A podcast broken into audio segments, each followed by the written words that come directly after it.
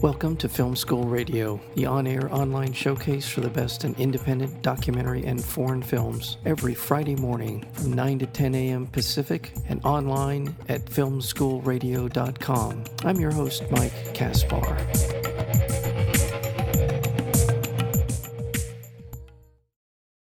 Following the widely praised 2016 decision to legalize cannabis in California, six courageous women emerged from the shadows to enter the new commercial industry. As farmers, entrepreneurs, and activists, these modern day pioneers find their initial optimism is quickly replaced with uncertainty and a fear as the new legislation favors deep pocketed corporations. The film is called Ladybuds. I'm going to leave it there because there's a lot to talk about in this film, about this film. And uh, we're joined today by the director of the film, and that would be Chris Russo. Chris, welcome to Film School Radio. Oh, Mike, it's great to be here. Thank you so much for having me. I, through the years, have gotten to know some people involved in this industry, and it has always been a mom and pop operation.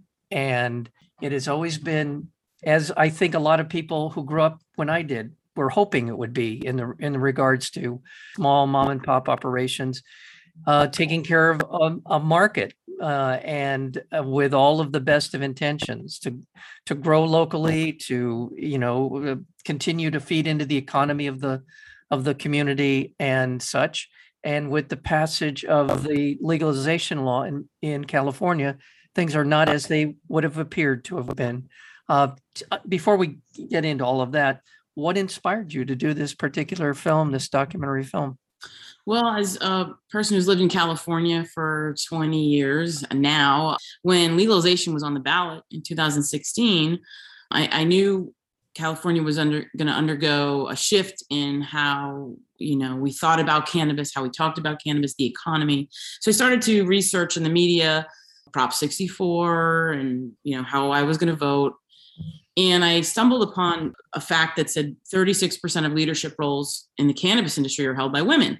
And I was like, wow, that is really interesting. And that seems like higher than any other industry. Now, I don't know how true that fact was, but it got me thinking and it got me going into women in cannabis conferences and networking mixers and cannabis farmers markets where I met a lot of amazing women. And I had no idea that women were honestly the backbone of this community. I was used to always thinking about cannabis and this culture as being a bro culture you know, a stoner culture. And here were these amazing, smart, independent, confident, kick ass women that were creating cannabis companies and cultivating and being activists in the space. And so I was kind of drawn to that and to, and to telling their stories. I didn't know what the story was going to be. You know, you're usually, you know, driven by your curiosity as a filmmaker to to learn and discover about that culture, that community, and what the story is. So we could have filmed for for years and years and years so we had to come up with a a framework that was the one year leading up to legalization in California and then the one year following in the lives of these women. And after interviewing, you know, 100 people, I wanted to pick the most diverse voices I could to represent, you know, the tapestry of voices and issues that cannabis touch, touches. And that's kind of how it started. I mean, three or four years later, here I am. Well, it is fascinating, and you picked some great subjects, or they picked you, or some, you know, whatever, whatever that process is. Because I, I found it over the course of interviewing a lot of documentary filmmakers, it's like fate intervenes sometimes. To just you, you're in the right place at the right time. You meet someone, and then you follow your instincts, moving forward from that. And that's, I think, what distinguishes documentary filmmakers is the trust they have in their instincts. And um, these are not women that I well, many of the women we see in the film would not be somebody that you would pick out of a crowd saying, "Oh, I'm sure they're involved in the cannabis industry." Um, and uh, so that's it's a it's just really a, a, a, terrific character study as well as a mm-hmm. very interesting story. So, what was there a particular? Was there anything in particular in in how you sort of found these women and uh, talk about that process a little bit? Well, I interviewed over 100 people, um, and I wanted to cast, if you will, like very diverse voices that could um, tell different stories of cannabis. And also, I wanted to choose women that you like, as you said, you wouldn't necessarily think they'd be working in the industry, and in a, in a kind of a little bit of a subversive way to normalize the plant and also be able to tell the story with universal themes. You know, like a a mom raising children on a cannabis farm. How does that work? Um, a 72 year old grandmother who used to be a Catholic school principal wants to open a dispensary for senior citizens. I mean, that's pretty visionary. And so I, it, I love these different voices, you know, Felicia Carbajal in, um, in Los Angeles being an activist who, you know, could tell the story of, about the queer intersection of cannabis history and AIDS activism. So it was very strategic, if you will. I mean, of course, like you said, your intuition and you know you're led by you know the energy and of the people you you interact with. But so it was, it, it was very it was very thoughtful. You know, I wanted to pick you know a, a cultivator, an activist, entrepreneurs, and then of course the OGs that we're going to get squeezed out. The Bud sisters bring some levity to the film, but they also represent that community that's been you know living in the shadows for decades and what what what how is legalization going to impact them? They each tell like a story that i think kind of touches on cannabis in a different way. To that point i, I think it's important I mean, first of all that there are these diverse voices and and people in the film. That's that's a, certainly an interesting part. It's also the expectations that this film addresses i think for a lot of people who had been advocating for the legalization of marijuana for ever. I mean, we're going back 20, 30, 40 years of people who were actively seeking to in, decriminalize first and then to legalize it.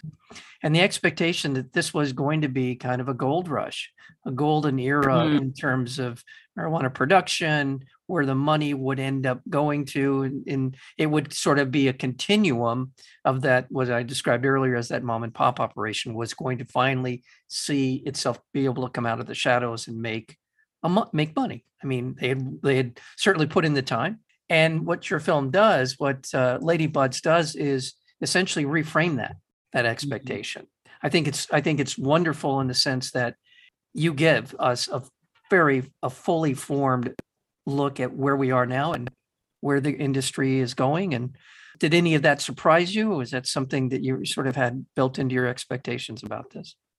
That's a great question. Um, a lot of it surprised me. At the beginning, there was so much optimism, even from the farmers. I mean, there was, you know, cautious optimism that you know they were going to be able to live out their lives out in the open, not not hide from the law anymore. I mean, cannabis was quasi legal in the medicinal era of Prop 215, which legalized medical marijuana back in 1996. And a lot of them were operating under that, but they just wanted to for example, Chia's family wanted to raise their kids up in the legal market. They were done with with being in the shadows. And even, you know, Karen Wagner, who's in the film, you know, she ended up at the beginning was very optimistic. You know, bought like five, bought into five different licenses, was going to try the dispensary, cultivation, distribution, the whole thing. And then the others. But uh, when the one acre cap was overturned um, in the regulations, that I mean, it was kind of shocking to me to see that happen. And it was disheartening to know that, you know, when you vote on a proposition overnight, the will of the people can be overturned. So, I mean, I think that caught a lot of people by surprise. So it was surprising where it was. And I didn't know where it was going to go, was going to go. When we, we would go to film, say at the board of supervisors meeting, when Karen was up uh, to get her dispensary going, and it went the other way. We, we, we thought we were going to go out to celebrate after that. we didn't know it was going to go sideways. I mean, we we didn't see any of this coming. We didn't see the fires coming. We we didn't see all of the challenges that they had, you know. So in a way, it makes for good drama, but it's also like, yeah, I mean, I, we captured a, a, a, historic moment, right? The real the, the real legalization story that no one's really telling. Everybody's super you know, interested in the glitzy gold rush, um, green rush, you know, yeah, making well, millions off of back of cannabis, and and that's really not the story. Well, yeah, let's sort of explain that because I I wasn't even aware of it to be honest with you. That there's a lot of this that just sort of it slid under the radar for me. But what you described was this uh, in the original the passage of was it Prop 64, right? Yeah, mm-hmm. 64. It was that there was going to be a period of transition for these OGs to come out and be able to do what they do in the open. But and the idea and the protection was is that they weren't going to allow cultivation in more than a certain amount of territory. And you described the the one acre. Is that is that mm. the accurate right? The one acre parcel. So that would keep Philip Morris and you know and all the those kind of people from moving it because that's my expectation is either either Anheuser Busch or Philip Morris is going to eventually move into this into this marketplace. That's a bit of a tangent. I don't want to get off on that, but nonetheless, big money would be prevented from that happening. Yeah, no, that, that explains it pretty pretty well. In Prop 64, there was a provision that said for five years they wouldn't allow cultivation uh, to exceed one acre, um, so that it would give five years for the smaller farmers to enter the market without it being monopolized right out of the gate. There was a meeting the night before um, with some of the farmers and the legislators, and it was in the proposition. And then the next morning, that whole, you know, five acre cap was taken out. So the Was there regulators, Was there an explanation given? Was there any, was it just because we can? Was that, do you, did you, did you dive that far into it? if I recall, I and don't quote me here. Um, yeah, I can't really speak to it. I think Okay. it was different committees, the regulations, and I don't want to misspeak. Yeah. Um, but but to your point of not going that far, that I have to make a decision. Was it going to be that kind of movie, or was it going to be the intimate portrait of the women and their lives? It could have been this like undercover journalistic look at legalization and the regulators. And I was more interested in just kind of staying in that intimate sort of portraiture with the women to see how these changes were really going to affect these families. So it, it Yeah. is it was interesting for me to have to make that decision. By the way, I remind our listeners, we're speaking with Chris Russo, the director of the documentary film called Lady Buds, just uh, premiered at, at Doc NYC. What was the uh, world premiere or what was it at Doc NYC? So Doc NYC was our um, East Coast premiere. We Okay. premiered at Hot Docs in April, May of this year. And then we had our US premiere at Mill Valley where we won an audience award, which is fantastic. And so Doc NYC was just last week. We've we've done some amazing festivals in the last three or four months, and and now we're moving into um, a theatrical release. There you So go. I was just going to say it will be a theatrical release as well as VOD release. That's, believe, I'm, what I'm Yes, reading is November 26th. Where, where Yes. theatrically are you going to be in Los Angeles? Uh, We'll be in. We're still figuring that out. Um, it's a it's a busy award season and a busy season in theaters because everybody's wanting to get out again. We're going to be in Los Angeles, San Francisco. I'm working to get into other markets like Denver, Seattle, and a few places on the East Coast. I don't know have exact. I don't have the list right now. But Lady- we'll also be video on demand. Yeah. Yeah. The day after Thanksgiving, um, you can pre-order it on iTunes correct currently. Yeah, stream it. You know, watching uh, your Thanksgiving leftovers on the couch next There Friday. you go. What a great way to do it. And uh, ladybudsmovie.com. So if people want to sort of find out a deeper dive. And in on that site, you you have the opportunity to kind of you can find find out all that you've got uh, to the festivals that it has screened at and where it will be. And there's yeah, Correct. plenty of information there. And it has gotten a tremendous amount of accolades. It's been very well received. And um, so that's got to be heartening. F- films like this are uh, I think are seen sort of you know nichey kind of films. I think this is one, and you you sort of brought it up, and that is, you know, in order to tell a big story, it's often best to tell a small story, a smaller Mm. story, right? And I think you've done that with through the through the eyes and the lives of these the women that aren't featured in the film. First of all, I am thrilled about the reviews. I'm thrilled about the release. Uh, the reviews are telling me, and being in the audience uh, at these festivals, that the that the story is connecting with people. People are really emotional uh, after the film and during the Q and A's, and the reviews have been fantastic, All right. You know, these bigger concepts by these women trusting me to tell their personal stories and allowing me and inviting me into their homes. It's important to me as a filmmaker to create stories that people can connect to, uh, which means, you know, the, the themes are universal. While this seems like when you watch it, it's kind of an epic movie, I'm hoping that the personal, intimate nature of um, the storytelling um, that audiences see themselves in these women because at the end of the day they're just trying to reach for their dreams. Yeah. it's it's kind of less about cannabis and more about hey we want we want to participate in you know the american dream. We want our own business. We whatever their dreams are these women are inspiring. And i'm hoping to inspire audiences and women alike that um, they they see that you know you can go for them against all odds and succeed. Yeah absolutely. The bud sisters are fun and just great people. I would love to hang around on their porch with them. You know, just yeah, feels like I bet they were. I bet they were very much so. And uh, and just everybody. Karen Wagner, you mentioned her, Felicia Carbajal, Sue Taylor, and Chia Rodriguez.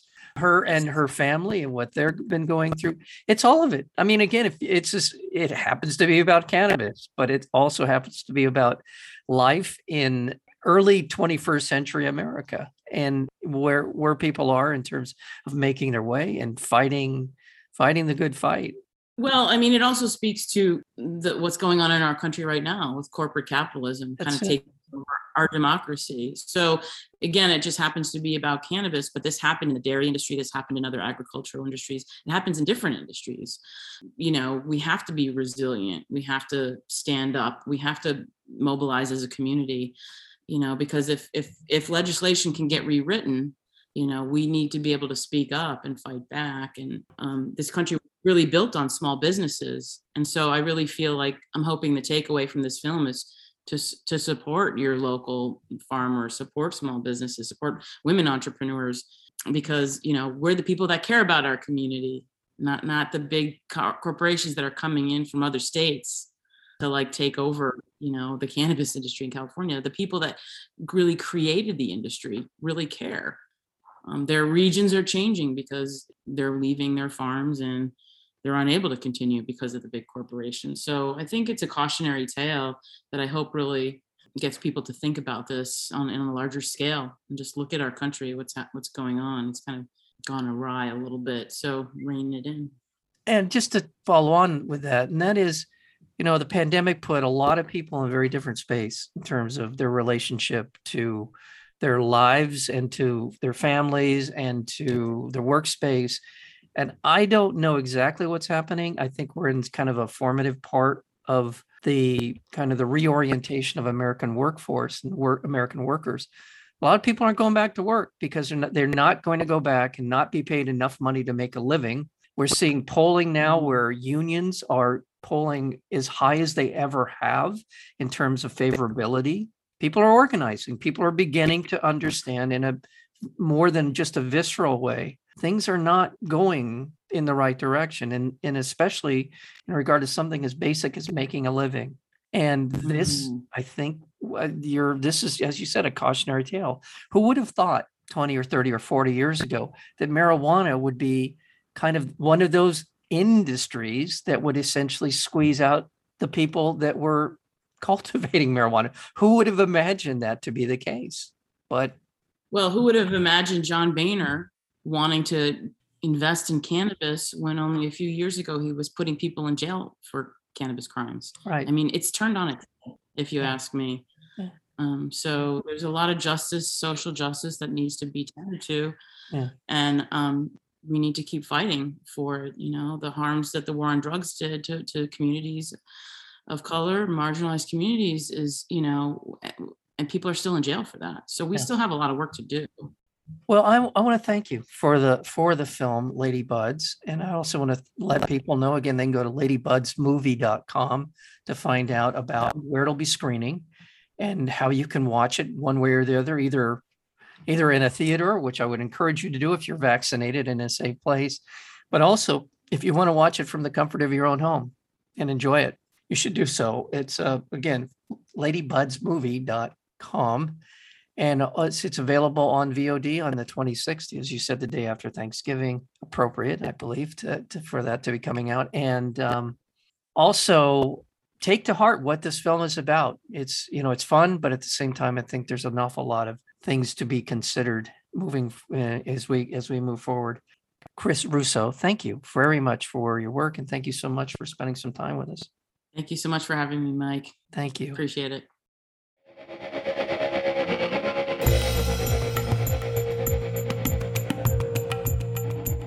You've been listening to Film School Radio, the on air online showcase for the best in independent documentary and foreign films. You can find out more about the program at filmschoolradio.com. I'm your host, Mike Kaspar. Thank you for tuning in, and we'll see you next week with another edition of Film School Radio.